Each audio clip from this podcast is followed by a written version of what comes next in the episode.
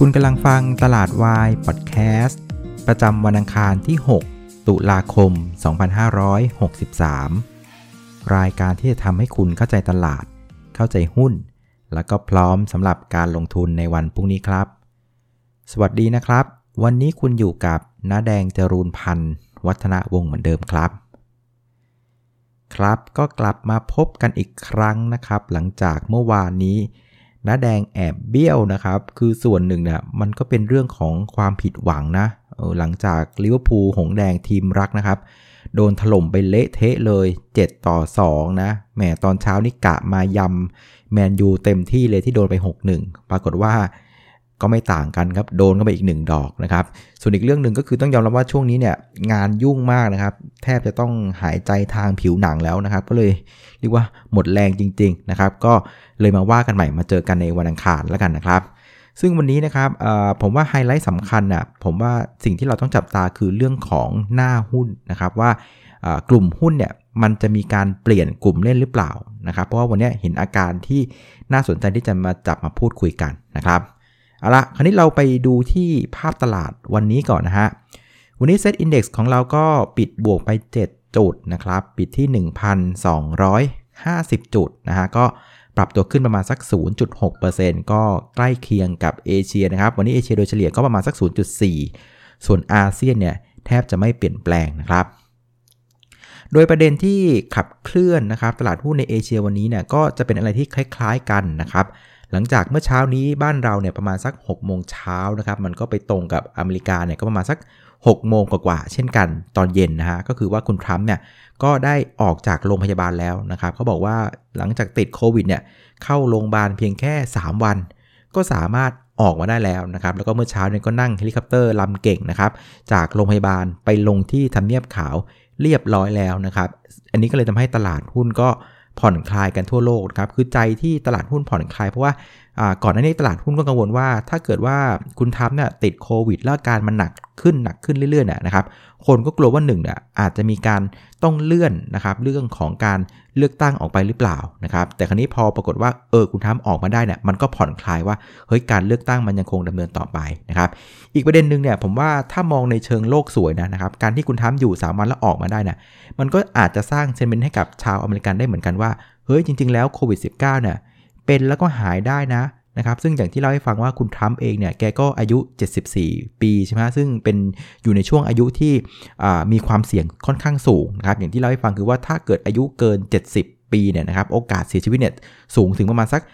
12%อ่าแต่คุณทัมเนี่ยอายุ 74 เข้าลงมาไป 3 วันออกมาได้นี่ยคนก็มีความรู้สึกว่าเออเฮ้ยเป็นแล้วมันก็หายได้เว้ยนะครับอันนี้ก็อาจจะทำให้เกิดเซนิเมนต์ว่าเฮ้ย จริง ๆ เรื่องของโควิด -19 มันอาจจะไม่ได้ร้ายแรงไปขนาดนั้นหรือเปล่านะครับก็เลยทำให้เรื่องของอความเชื่อว่ามันมันยังพอเอาอยู่เนี่ยมันก็เกิดขึ้นนะครับคราวนี้พอมีประเด็นที่ 2 ที่เข้ามาเสริมก็คือว่าที่อเมริกาเองเนี่ยตอนนี้มันก็มีพายุนะครับเรียกว่าก่อตัวขึ้นแล้วนะครับแล้วก็เขาบอกว่ามันจะมีเฮอริเคนนะครับที่ชื่อว่าเดลต้าเนี่ยนะครับเขาบอกว่าเป็นลูกที่ 25เนี่ยจะบุกเข้าอ่าวเม็กซิโกแล้วนะครับซึ่งตรงนั้นก็เป็นเรียกว่าแหล่งขุดเจาะน้ำมันขนาดใหญ่เลยนะครับพออันนี้มันเข้ามาปุ๊บนะครับคนก็กังวลว่าตอนนี้แท่นขุดเจาะอาจจะต้องมีการหยุดอีกแล้วหรือเปล่านะครับต้องเอาพนักงานกลับขึ้นฝั่ง เพราะฉะนั้นอุปทานของน้ำมันดิบอะมันจะหายไปจากตลาดอีกแล้ว ในขณะที่ฝั่งดีมานที่คุณทำเป็นคนออกมาว่า เอ้ย เนี่ย ฉันกลับมาทำงานได้แล้วนะครับ มันคนก็เชื่อว่า เฮ้ยโควิดสิมันอาจจะไม่ได้หนักอะไรมากมายนะนะครับ เพราะงั้นความต้องการในภาคของดีมานน้ำมันอะ มันก็กลับมา ในขณะที่ฝั่งของอุปทานนะครับ คือ supply เนี่ย มันก็กำลังจะจะหายไปนะครับ มันก็เลยทำให้สุดท้ายแล้วเนี่ยราคาน้ำมันอะ มันก็เลยมีการปรับตัวขึ้นประมาณสัก 5%เมื่อคืนนี้นะครับก็เลยทำให้ตลาดหุ้นในเอเชียอะไรต่างๆ ที่มีเรียกว่าพอชั่นของหุ้นพลังงานเยอะๆเนี่ยก็ปรับตัวได้ค่อนข้างดีรวมถึงประเทศไทยด้วยนะฮะคราวนี้มาดูตัวของพฤติกรรมหุ้นบ้านเรานะครับ หุ้นบ้านเราเนี่ยพอตอนเช้าเนี่ยได้ข่าวคุณทรัมป์ใช่ไหมครับ ก็เปิดกระโดดบวกไป 8 จุดเลยนะครับ แล้วก็สามารถ ยืนบวกได้ทั้งเช้าเลยนะครับ แล้วก็ไอเดียสำคัญของตอนเช้าคือถ้าสังเกตดูนะ คือเขายืนได้เหนือบริเวณสัก 1,250 แทบจะตลอดทั้งเช้าเลย คือเปิดกระโดดแล้วก็ยังยืนต่อได้ทั้งเช้าเนี่ยอันนี้ถือว่าเป็นสัญญาณที่โอเคเลยนะฮะ โดยหุ้นที่เรียกว่าเคลื่อนตัวเดิดโดดเด่นมากในช่วงเช้านั้นก็จะเป็นกลุ่มพลังงานโรงกลั่นแล้วก็ปิโตเคมีนะครับ โดยกลุ่มโรงกลั่นเองเนี่ยนะครับ นอกจากจะมีเรื่องของราคาน้ำมันที่ปรับตัวขึ้นแล้วเนี่ย ปรากฏว่าตัวของ gross refinery margin นะครับก็คือพูดง่ายว่าอัตรากำไรของโรงกลั่นเนี่ยก็เริ่มขยับขึ้นนะครับโดยเฉพาะกลุ่มผลิตภัณฑ์น้ำมันที่เป็นดีเซล ในขณะที่กลุ่มปิโตรเคมีเองเนี่ยเรื่องของ spread นะครับก็คืออัตรากำไรของปิโตรเคมีเนี่ยนะครับในสายของ olefin เนี่ยก็มีการฟื้นตัวอย่างชัดเจนด้วยเช่นกันนะครับก็เลยทำให้กลุ่มของพลังงาน โดยเฉพาะของโรงกลั่นกับปิโตรเคมีเนี่ยฟื้นตัวค่อนข้างเด่นมากเลยนะครับ ส่วนภาคบ่ายนะครับเซตอินดี x ก็สามารถยืนบวกได้ต่อนะนะครับคือมาฉลับนิดเดียวคือตอนแค่ 5 นาทีสุดท้ายที่ถูกเทกันลงมานะครับแต่ว่าในตอนบ่ายนะครับมันก็ได้ sentiment มาจากเรื่องของอดัชนีตัวของดาวโจนส์ฟิวเจอร์นะครับก็บวกกันไปประมาณสักครึ่งเปอร์เซ็นต์ในขณะที่ตลาดหุ้นในยุโรปเปิดมาภาคบ่ายเองก็บวกได้ประมาณสัก 1%ก็เป็นแรงหนุนทำให้ตัวของเซตอินดี x สามารถยืนได้ค่อนข้างดีในช่วงบ่ายมาพลาดนิดเดียวตอนประมาณแค่ 5 นาทีนะฮะ ส่วนหุ้นที่ผลักดันตลาดในเชิงบวกวันนี้นะครับก็เด่นที่สุดก็จะเป็นกลุ่มพลังงานนะครับวันนี้ปตทสพเนี่ยบวกไป 7%เฉพาะหุ้นตัวนี้ตัวเดียวเนี่ยดันตลาดได้ถึง 2 จุดนะครับส่วนปตทเนี่ยบวกมา 2%ดันตลาดได้ 2 จุดเช่นกันนะครับส่วนอันดับ 3 ก็จะเป็น IVL นะครับวันนี้บวกมาถึง 13%ช่วยดันตลาดได้ประมาณสัก 1 จุดนะครับคราวนี้ประเด็นของพวกกลุ่มของปิโตรเคมีพลังงานโรงกลั่นน้ำมันต่างๆนะครับ คราวนี้คนก็จะถามว่ารอบเนี่ย มันจะเล่นวันเดียวจบหรือเปล่า อ่า นี่คือคำถามที่สำคัญมากนะครับ แต่คราวนี้ถ้าไปดูตัวของไทม์ไลน์ของพายุนะ ผมก็ไปเช็คกันมาเนี่ยนะครับ ปรากฏว่าไอตัวของอ่าพายุเฮอริเคนดีเซล เอาเข้าไปอ่าเดลต้าเนี่ยฮะเขาบอกว่ามันจะใช้เวลาประมาณสัก 1 สัปดาห์นะครับในการที่จะเข้ามาที่อ่าวเม็กซิโกแล้วก็ออกไปนะครับ เพราะงั้นอาจจะบอกได้ว่าในภาพของ อุปทานนะครับก็คือการผลิตน้ำมันดิบนี่นะครับมันน่าจะเรียกว่าหายไปจากตลาดอยู่ส่วนหนึ่งประมาณสัก 1 สัปดาห์ เพราะในภาคของอุปทานเนี่ยผมว่าพอจะเบาใจได้ในช่วงสัปดาห์นี้ว่ายังไงอุปทานมันลดลงข้างแน่ ในขณะที่ฝั่งของอุปสงค์เนี่ยนะครับก็ต้องดูเซนิเมนต์ของคุณทรัมป์นะครับคือถ้าคุณทรัมป์ยังคงรักษาสุขภาพให้ยังคงแข็งแรงนะครับออกมาเฟี้ยวฟ้าวได้อย่างนี้ต่อเนื่องนะครับ ผมว่ามันจะทำให้เกิดความมั่นใจในฝั่งอุปทานอ่าเขาไปในอุปสงค์นะครับไปอีกระยะหนึ่ง นะครับเพราะฉะนั้นอุปทานหายไป 1 สัปดาห์ ในขณะที่อุปสงค์เนี่ยมีแนวโน้มว่าน่าจะดีขึ้นดีขึ้นเรื่อยเนี่ยเพราะฉะนั้นภาพแบบนี้นะครับราคาน้ำมันอะน่าจะอยู่ในแดนบวกได้ตลอดสัปดาห์นะครับคราวนี้ถ้าเกิดว่าดูในกลุ่มเนี่ยนอกจาก 3 ตัวนี้นะครับกลุ่มปิโตรเคมีและโรงกลั่นก็ยังคงเด่นตัวมากนะครับตัวของปูนใหญ่เนี่ยบวกมา 3% GC บวกมา 6%ไทยออยล์8%แล้วก็ IRPC เนี่ยบวกมา 6%นะครับ ส่วนอีกตัวหนึ่งที่น่าสนใจวันนี้นะครับก็คือตัวของ TU นะครับวันนี้ TU เนี่ยนะครับนักวิเคราะห์ก็ได้มีการประมาณการงบไตรมาส 3 ออกมานะครับ ความที่น่าสนใจของมันก็คือว่าออกมาเนี่ยนะครับแนวโน้มนะออกมาจะเซอร์ไพรส์ตลาด คือก่อนหน้าเนี่ยทุกคนก็คิดว่าไตรมาส3 TU อะก็ไม่น่าจะรอดจากไตรมาส 2 คือไตรมาส 2 แย่แล้วนะ คือไตรมาส 3 คงจะแย่ต่อนะครับ แต่ว่า เอาไปเอามาเนี่ยเขาบอกว่าแนวโน้มเรื่องของการขาดทุนของบริษัทลูกที่เป็นร้านอาหารอยู่ในอเมริกาเนี่ยแนวโน้มจะขาดทุนลดลงอย่างมีนัยสำคัญนะครับคือตอนไตรมาสสองนั้นแกขาดทุนไป700 ล้านนะเฉพาะบริษัทลูกนะคราวนี้ไตรมาสสามเขาก็คาดกันว่าบริษัทลูกที่ชื่อว่าเลสล็อบสเตอร์ในอเมริกาเนี่ยจะขาดทุนเหลือเพียงแค่ 300 ล้านบาท นะครับในขณะที่ตัวของอัตรากำไรขั้นต้นเนี่ยนะครับเขาก็คิดว่าไตรมาสสามเนี่ยมันคงจะหลุด 16 ลงมานะ แต่เอาข้อจริงเขาบอกว่าถ้าทางดีกว่าที่คาดนะเขาบอกว่าน่าจะยืนได้ประมาณสัก 17%จากราคาทูน่าที่มันปรับตัวขึ้นนะครับวันนี้ก็เลยทำให้ตัวของ TU เนี่ยฟื้นตัวได้ค่อนข้างดีเลยครับออกจากเรียกว่าเส้นค่าเฉลี่ย200 วัน สามารถเริ่มมีทิศทางในหน้าน่าสนใจนะมีแนวโน้มว่าจะปรับตัวขึ้นนะครับ ส่วนหุ้นที่กดตลาดนะครับวันนี้ก็จะเป็นตัวที่ไม่ค่อยมีประเด็นอะไรนะครับก็จะมีตัวของ LT ลบไป1% Advance 1%แล้วก็ตัวของ Delta เนี่ยนะครับวันนี้ก็ลบไป 2%ก็คงจะต้องพักกันบ้างหลังจากขึ้นมาร้อนแรงมากนะครับส่วนอีกตัวหนึ่งเนี่ยก็คือตัวของ CKP นะครับวันนี้ปรับตัวลงค่อนข้างแรงเลยนะฮะ CKP วันนี้เนี่ยมันมีประเด็นตรงที่ว่าเออคือจริงๆ ก่อนหน้านี้ หุ้นตัวเนี้ยตลาดก็มีการคาดหวังกันว่า ในไตรมาส3เนี่ยนะครับ เรื่องของปริมาณเรียกว่าน้ำนะครับที่ไหลเข้าเขื่อนน่ยท่าทางเนี่ยมันน่าจะเยอะมากนะครับ ก็จะถ้าเกิดคือค่าน้ำไหลเข้าเขื่อนเยอะๆเนี่ย มันก็จะทำให้เรื่องของการผลิตไฟฟ้าในระยะถัดไปเนี่ยมันน่าจะสูงนะครับ นี่คือสิ่งที่ตลาดคาดหวังนะครับ แต่มันเอาเข้าจริงเหมือนกับว่าอาจจะคาดหวังสูงไปนิดนึงนะครับ แต่เขาบอกว่า ตัวน้ำที่เข้าจริงๆอะจริง ๆ ก็ถือว่าโอเคนะเขาบอกว่าน้ำที่เข้าเขื่อนอย่างสยบุรีตอนนี้นะครับก็ถือว่าดีกว่าปีที่แล้วด้วยนะครับแต่มันยังน้อยกว่าปี 2018นะครับซึ่งปี 2018เนี่ยเป็นปีที่น้ำมันเยอะมากไงอ่าเพราะงั้นปีนี้ต้องบอกว่าดีกว่าปีที่แล้ว แต่ยังไม่ดีเท่ากับปี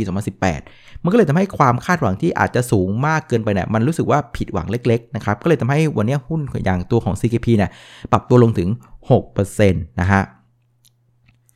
ราะฉะนั้นนะครับหน้าหุ้นวันนี้เนี่ยสิ่งที่เราสังเกตเห็นคือว่าหุ้นขนาดกลางหลาย ๆ ตัวเนี่ยที่มันปรับตัวขึ้นมาหลายสัปดาห์ที่ผ่านมาวันนี้เริ่มถูกขายทำรายการ แล้วก็พลิกกลับมานะครับเอาเงินกลับมาเข้าสู่กลุ่มที่เป็น Big Cap นะครับที่อยู่โซนล่าง โดยเฉพาะกลุ่มที่เป็นเรื่องของพลังงานลงกัน แล้วก็ปิโตเคมีนะครับรวมถึงอีกกลุ่มหนึ่งที่ต้องลุ้นกันต่อ เพราะว่าวันพรุ่งนี้เนี่ยสบศจะมีการพูดคุยกันเรื่องของมาตรการการกระตุ้นเศรษฐกิจในระยะถัดไปนะครับเพราะฉะนั้นกลุ่มที่เกี่ยวเนื่องกับการบริโภคห้างสินค้านะครับก็มีการปรับตัวได้ค่อนข้างดีนะครับวันนี้เราจะเห็นตัวของอย่าง CPN CRC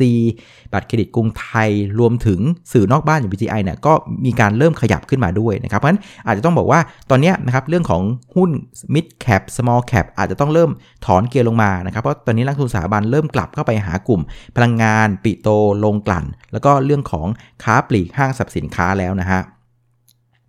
ส่วนผู้เล่นในตลาดวันนี้นะครับนักทุนสถาบันก็ซื้อติดต่อกันเป็นวันที่2นะครับวันนี้ซื้อไป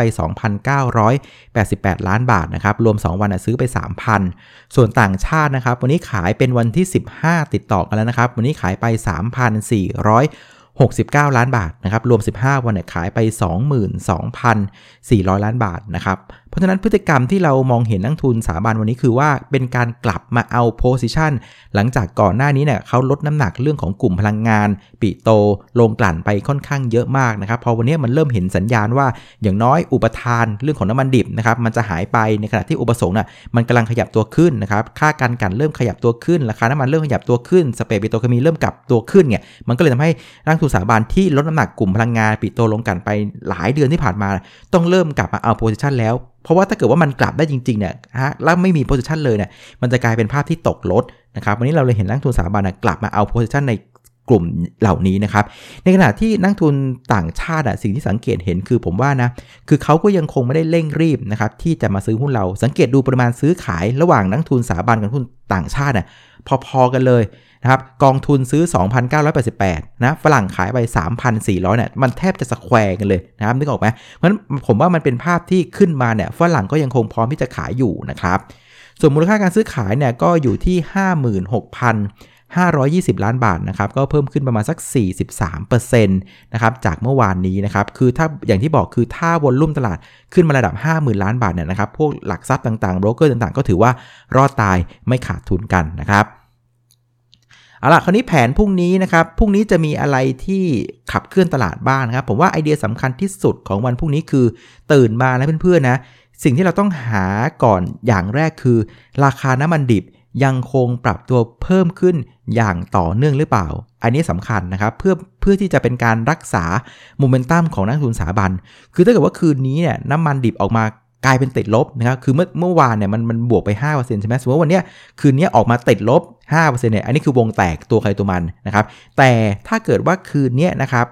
ปรากฏว่าน้ำมันดิบยังคงบวกต่อเนี่ยอ่า อย่างเงี้ยนักทุนสถาบันที่หวดกลุ่มพลังงานไปแล้ว ลงกันไปแล้วไปโตไปเคมีไปแล้วเนี่ย อันเนี้ย เขาก็จะเขาก็จะหวดต่อ เพราะฉะนั้นทิศทางของตลาดหุ้นอะมันก็จะเดินหน้าต่อได้นะเพราะฉะนั้นพรุ่งนี้สำคัญที่สุดคือ ราคาน้ำมันดิบนะครับตื่นมาเราเจอต้องเป็นบวกนะถ้าเป็นลบเนี่ยตัวใครตัวมันนะครับซึ่งล่าสุดระหว่างที่อัดรายการเนี่ยผมเข้าไปดูล่าสุด ปรากฏว่าราคาน้ำมันดิบที่อเมริกานะตัวนี้บวกไปแล้ว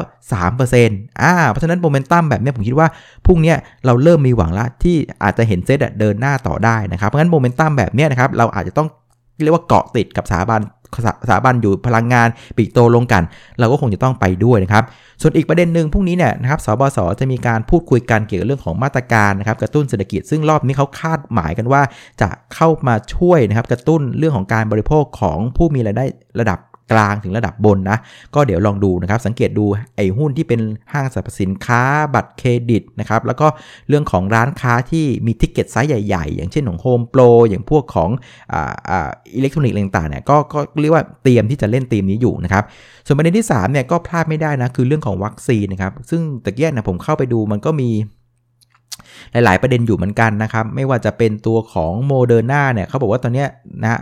ลดลงไป 2%นะครับเขาบอกว่าเรื่องของผลทดสอบเนี่ยยังคงออกมาอย่างล่าช้านะครับ ในขณะที่ตัวของ b i o n t e c h แล้วก็ไฟเซอร์เนี่ยปรับตัวขึ้นได้ค่อนข้างดีนะครับ หลังจากที่ยุโรปเนี่ยก็ให้ fast track ในการเรียกว่าเอาไปทดลองใช้กันนะครับ เพราะฉะนั้นพรุ่งนี้เนี่ยยังคงยังต้องตับติดตามเรื่องของวัคซีนต่อไปแต่ไอเดียสำคัญของพวกนี้คือเรื่องของราคาน้ำมันดิบนะครับพรุ่งนี้เช้าตื่นมาเราต้องเจอเป็นบวกนะ ถ้าเป็นบวกนะ momentum SET น่าจะสามารถไปต่อได้นะฮะคราวนี้สำหรับแผนการเทรดของเรานะครับแผนเมื่อวันอาทิตย์ที่ผมทิ้งทวนไว้ให้คือ ถ้าเรายังคงเห็นเซตยืนเหนือ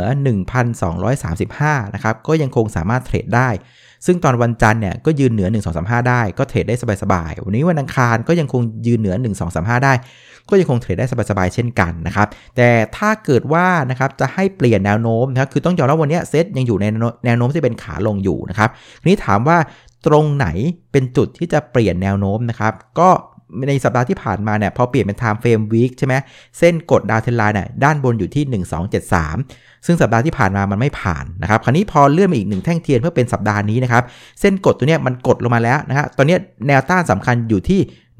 1262อ่าถ้าเกิดเพราะนั้นหมายความว่าถ้าเซตเนี่ยจะเปลี่ยนแนวโน้มนะครับจากขาลงเป็นขาขึ้นนะครับในสัปดาห์นี้นะเราจะต้องเห็นเซตเนี่ยทะลุ 1262 ให้ได้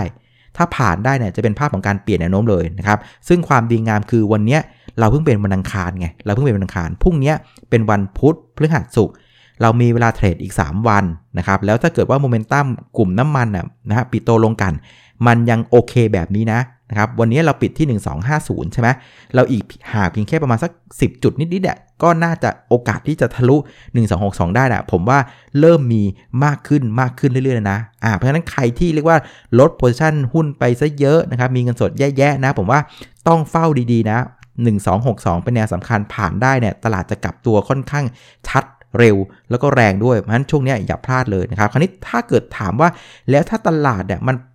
ผ่านเส้นกด Time Frame Week 1262 ได้ กลุ่มไหนที่จะเป็นกลุ่มที่จะหลีดรอบนี้นะครับ ก็ต้องยอมแล้วว่า 1 คือต้องเฝ้าดีๆ คือกลุ่มพลังงานนะครับ โดยเฉพาะโรงกลั่นปิโตรเคมีเนี่ยพวกเนี้ยนะครับ เพราะว่าหุ้นตัวเนี้ยมันอยู่โซนล่าง แล้วนักลงทุนสถาบันลดน้ำหนักไปเยอะ เพราะงั้นถ้าเกิดว่ามันผ่าน 1262 ได้นะหุ้นทรงล่าง big big cap แบบเนี้ยนะครับ แล้วโมเมนตัมเรื่องของ spread อย่างนี้ค่าการกลั่นแบบนั้น ราคาน้ำมันดิบกำลังกลับตัวขึ้นแบบเนี้ยไอ้พวกเนี้ยจะกลายเป็น lead ของกลุ่มเลยในการพาตลาด ผ่าน 1262 ได้เฝ้าดีๆ เลยนะฮะ ส่วนในกลุ่มหนึ่งก็คือกลุ่มของท่องเที่ยวนะครับ วันที่ 8มะรืนนี้เนี่ย คนจีนจะถึงบ้านเราแล้วนะ ที่เกาะภูเก็ต 150 คน ก็ตรงนี้อาจจะเป็นอีกโมเมนตัมขา 2 ที่ช่วยดันตลาดพาผ่าน 1262 ได้เช่นกันนะครับ ก็ฝากไว้ดีๆ นะ 1262 นะครับ ถ้าผ่านได้โรงกลั่นปิโตรเคมีนะครับ แล้วก็ตามด้วยเรื่องของท่องเที่ยว อาจจะเป็นชุดขาที่ 2 ที่ช่วยดันให้ผ่านได้เช่นกันนะครับ ก็เอาประมาณนี้แล้วกันนะครับสำหรับรายการตลาดวายพอดแคสต์นะครับ ก็ขอขอบคุณเพื่อนๆทุกคนที่อุตส่าห์ติดตามนะฮะกดไลค์กดแชร์ให้แล้วก็ inbox มาทวงถามว่าเมื่อวานลืมหรือเปล่า ไม่ลืมนะครับ เมื่อวานนี้ไม่ไหวจริงๆนะครับโอเค วันนี้ลาไปก่อนนะครับ เจอกันวันพรุ่งนี้ฮะสวัสดีครับ